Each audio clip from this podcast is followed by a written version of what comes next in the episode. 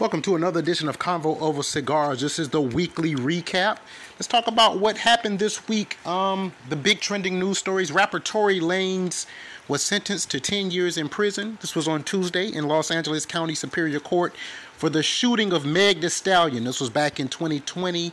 Uh, last December, Tory Lanez was found guilty of shooting Megan in the foot in July of 2020 as they left a party at the home of celebrity Kylie Jenner. Lanez spoke for several minutes at Tuesday's sentencing. He described the victim as his friend, someone I still care about dearly um, to this day, regardless of her feelings about him. He talked about bonding with Meg Thee Stallion over the loss of their mothers.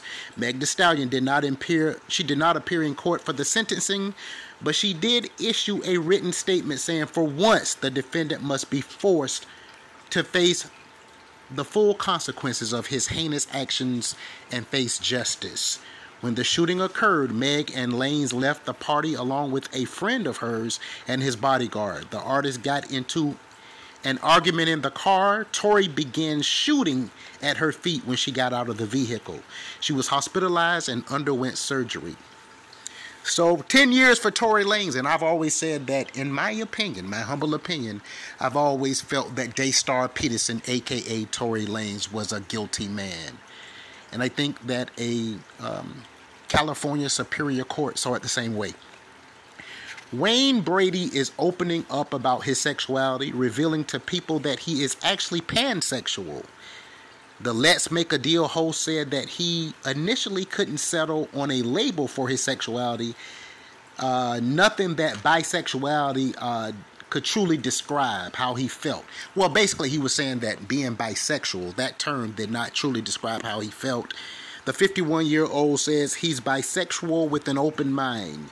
To be clear, pansexual is defined as being attracted to a person regardless of their sex or gender. So, Wayne Brady to me has come out as gay.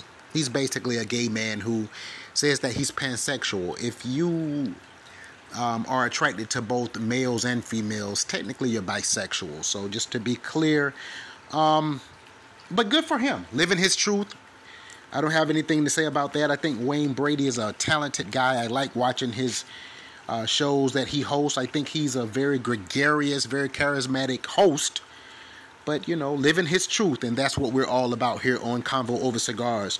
37 year old superstar vocalist Ciara has announced that her and Denver Broncos hus- uh, hubby Russell Wilson are expecting their third child together and their fourth child all together. So this will be their third child together and their fourth child all together. The couple shared the exciting news via a video announcement on Instagram filmed by the NFL star on the couple's anniversary trip to Japan last month.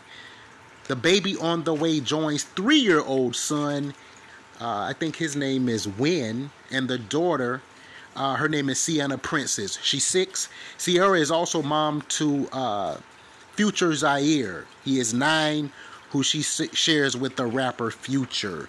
Now, Ne-Yo is addressing comments that he made about gender identity and allowing children to decide they want to be transgender. Um, in an interview released on August the 5th, 2023, Ne-Yo initially raised eyebrows during an interview over the weekend with Gloria uh, Velez on Vlad TV, in which he said he was you know, he had no issue with the LGBTQ community, but he questioned gender identity.